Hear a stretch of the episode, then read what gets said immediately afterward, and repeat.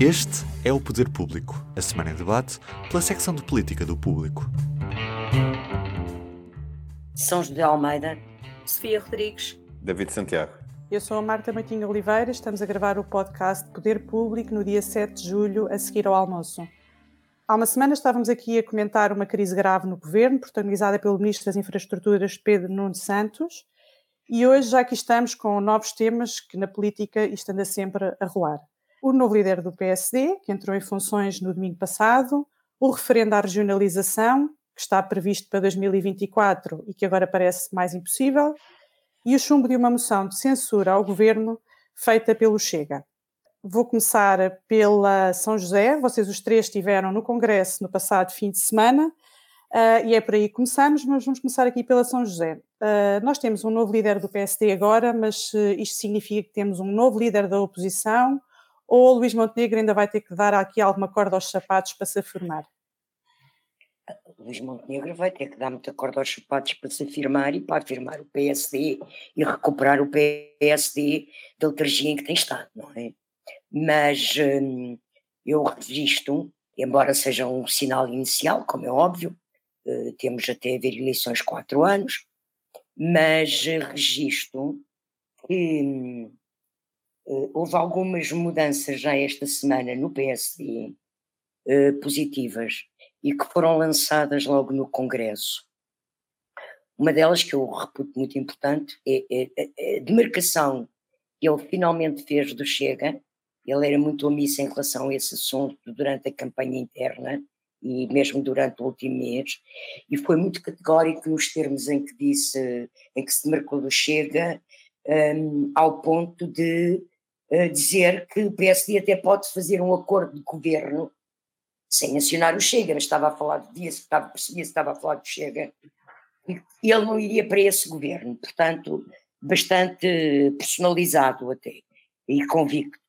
Um, e, e, depois também a, a, a, própria forma como o PSD se comportou na discussão da moção de censura concretiza na prática esta nova atitude e penso que isso, que isso foi relevante. A outra questão que eu acho que é uma, uma vitória já deu, é uma vitória política, é que ele de facto enterrou o referendo à regionalização nesta sessão legislativa. O referendo não pode ser feito em conjunto com eleições, temos eleições a partir de 24 todos os anos, uh, mas ele nem é por isso, ele diz mesmo que não é, é pela circunstância que o país e o mundo vivem por causa da guerra e, e, e da crise económica e da inflação, que isto não está para andarmos aqui agora a discutir. Eh, como ele disse no Congresso, uh, as nossas prioridades mudaram. Não é? E portanto. Não é só por uma sessão legislativa, é por uma legislatura. São José. Sim, é, não, pois sim, é uma legislatura, desculpa, porque temos eleições uh, sem questão não poderem ser em conjunto as, a, a, as eleições e os referendos. Mas isto é importante uh, penso eu, porque era uma das prioridades do PS, uma das bandeiras, não era uma prioridade, mas era uma bandeira. Uh, o PS é um partido que dá muita importância à regionalização, uh, é um partido regionalista, um, e portanto, no fundo, ele já deitou abaixo uma, uma das bandeiras importantes do PS para a legislatura. E isso para a primeira semana acho que já é positivo. Portanto, é uma primeira boa impressão. É uma primeira boa impressão, sim. Exato, Sofia. Um, Faltam ainda pá, umas 200 semanas até às eleições. Vamos ver se Pois, falta, vai ter que dar cor aos sapatos, lá está. Pois, é. Agora a Sofia que nos vai aqui explicar como é que ele vai dar cor aos sapatos. Ou seja, ele não está no Parlamento, não é deputado, uh, vai ter que andar por aí a fazer oposição. Ele já disse que uma vez por mês estará num sítio a marcar posição relativamente ao governo. Começou por Pedrógão, como é que ele vai fazer oposição? O que é que nós podemos esperar de, desta, desta forma de fazer oposição se está no Parlamento? Uh, Luís Montenegro terá um, um, gabinete no Parlamento para, para trabalhar e para, tar, para estar eh, próximo dos uh, deputados, mas é claro, não pode. Todos os líderes partidários têm quando não Sim, são líderes têm, do claro. partido, não é? Exatamente, uh, mas claro, não poderá participar uh, nos trabalhos parlamentares porque não é, não é deputado. Eu creio que, que ele apostará uh, em, em ter agenda fora do, do, do, Parlamento, é essa a sua intenção, andar pelo, pelo país, fazer marcação cerrada ao governo, como creio que o, o, partido reclama e, e ficou até um, visível no, no, Congresso deste, deste fim de semana. Uh, e ele já começou na, na segunda-feira, e eu penso que, por Pedrógão Grande, precisamente, uh, mas eu penso que é, que é isso que ele, que ele vai fazer. vai apostar na agenda fora do Parlamento, não descurando, claro, a frente parlamentar, ele é muito sensível porque foi líder parlamentar, foi deputado muitos anos e foi líder parlamentar e certamente não vai descurar essa parte, um, estará à espera da eleição da nova liderança da bancada, que está marcada para a próxima quarta-feira, uh, e terá sempre também proximidade com, com os deputados. Hoje já houve a primeira reunião com, com a bancada uh, e, e, foi uma reunião uh, pacífica uh, e penso que ele não, não irá descurar a, a, a, frente parlamentar também. Hoje, quando, quando foi essa reunião, ele esteve, como ele foi líder parlamentar, conhece muitos jornalistas que acompanham, o que é que tu percebeste? Ele sentiu-se como peixe na água nos corredores do Parlamento ou... Foi fácil falar com não, ele? Sim, não, não esteve muito tempo no, no, no nos corredores. Uh, eles optaram por uma por uma forma mais institucional, ele chegou acompanhado pelo, pelo ainda líder da, da bancada, Paulo Mota Pinto, saiu também, esteve na mesa com ele a dirigir os trabalhos e com vários vice-presidentes desta direção, desta direção cessante, e depois saiu também acompanhado por Paulo Mota Pinto. Um, mas é óbvio que ele aqui está como, aqui no Parlamento está como peixe na água. Vamos voltar aqui a uma questão que a São José já falou, que é a questão da regionalização, e passo agora aqui a, a bola ao, ao David para, para tentar perceber uh, como é que é isto do referendo. Ainda há hipótese dele se realizar, não há? Isto esta semana parece que está morto, mas isto na política a gente nunca sabe, não é? Nunca sabe, mas eu acho que as declarações de, logo ainda no Congresso do novo líder do PC indiciam que o referendo à regionalização muito dificilmente acontecerá nesta, uh, nesta legislatura, que sem surpresas de maior vai durar até 2026 e, portanto, parece-me já certo, acho que isso, e até pelas declarações do próprio Presidente da República, um, que não acontecerá, ou que é mesmo muito difícil, ou que não acontecerá mesmo em 2024, tal como prometido pelo oh, primeiro... Oh, David, pelas declarações do Montenegro, não, só, só se o Montenegro mudar de posição é que há referendo. É, é que há, é isso que eu estou a dizer. Porque portanto... o referendo, o, o referendo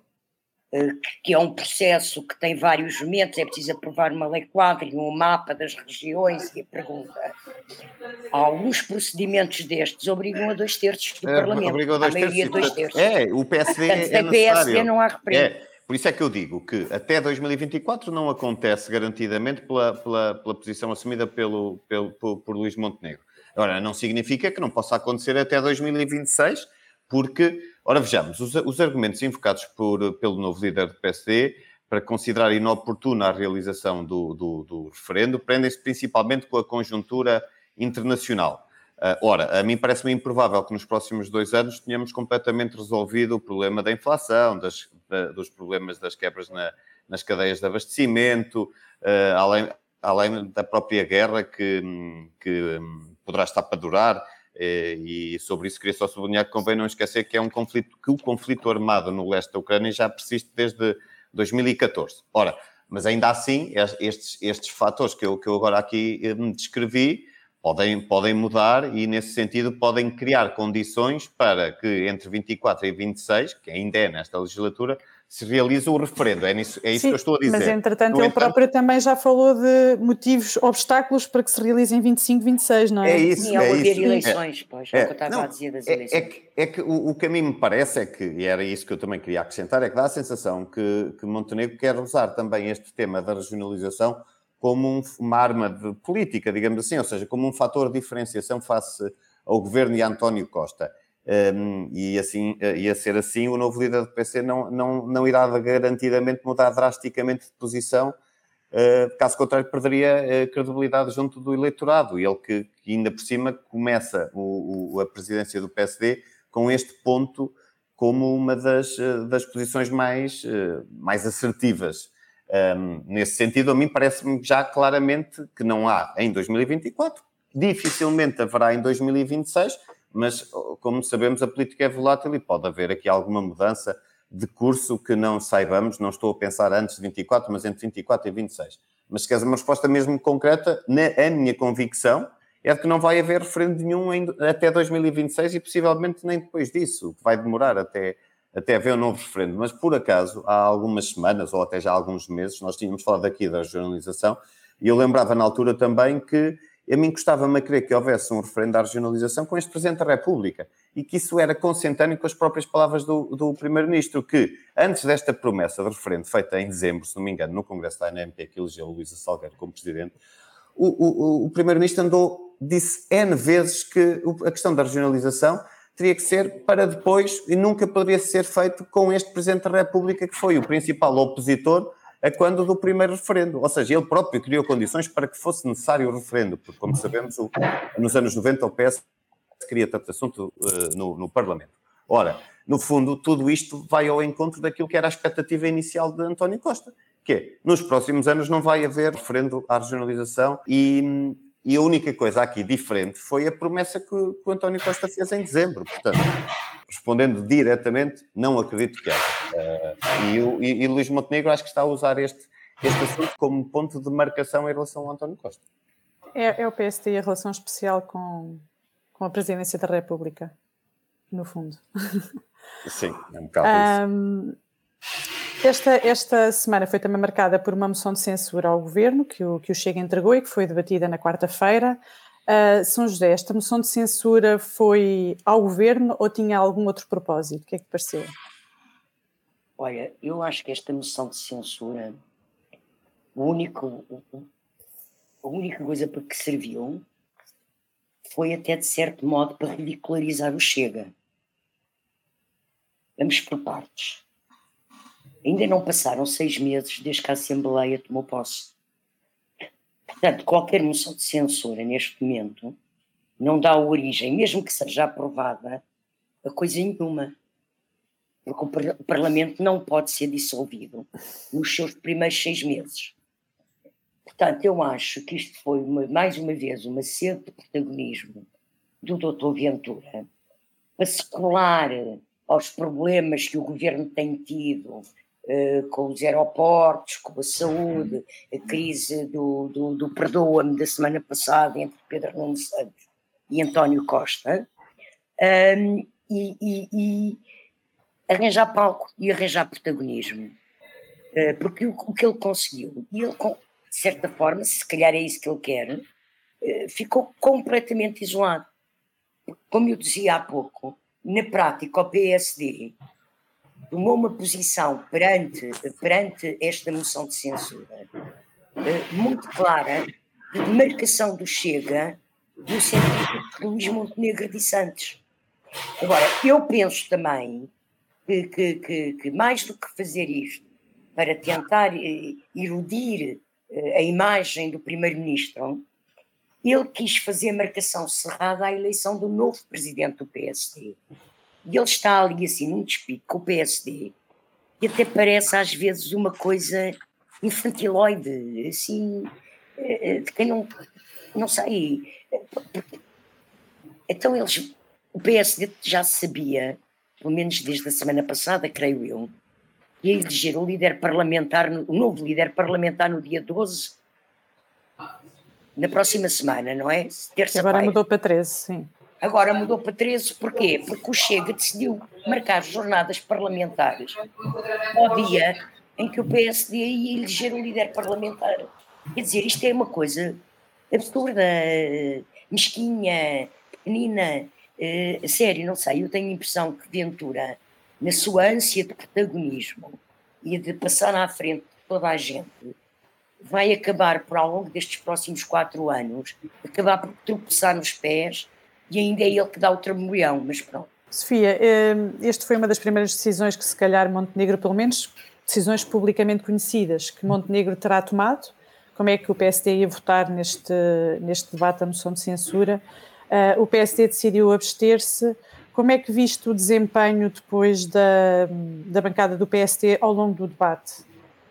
A abstenção aqui era, claro, a única via que o PSD podia, podia tomar. O PSD não podia dar fogo ao Chega, mas também não podia apoiar uh, o governo. Uh, de facto, como, como disse até São José, o debate foi, foi marcado para uma altura de transição de liderança da bancada e eu creio que André Ventura uh, mais uma vez quis provocar e testar a nova liderança do, do, do PSD para depois fazer uh, sobressair que afinal só o Chega é que faz frente ao governo, é essa a mensagem que ele que ele quis passar, creio eu.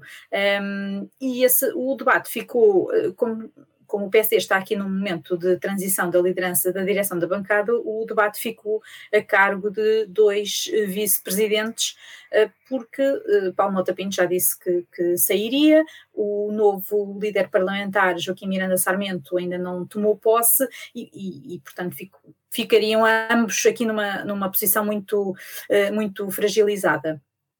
Ao longo do debate, a bancada do PSD optou por não fazer perguntas ao Chega numa fase inicial e ficou uma hora e meia em, em, silêncio, eu creio que isso foi um sinal de que o PSD se quer demarcar do, do do Chega e, e, que preferiu gastar o tempo em intervenções dos seus deputados um, para não dar fogo ao partido de, de André Ventura nem a, esta, uh, nem a esta iniciativa.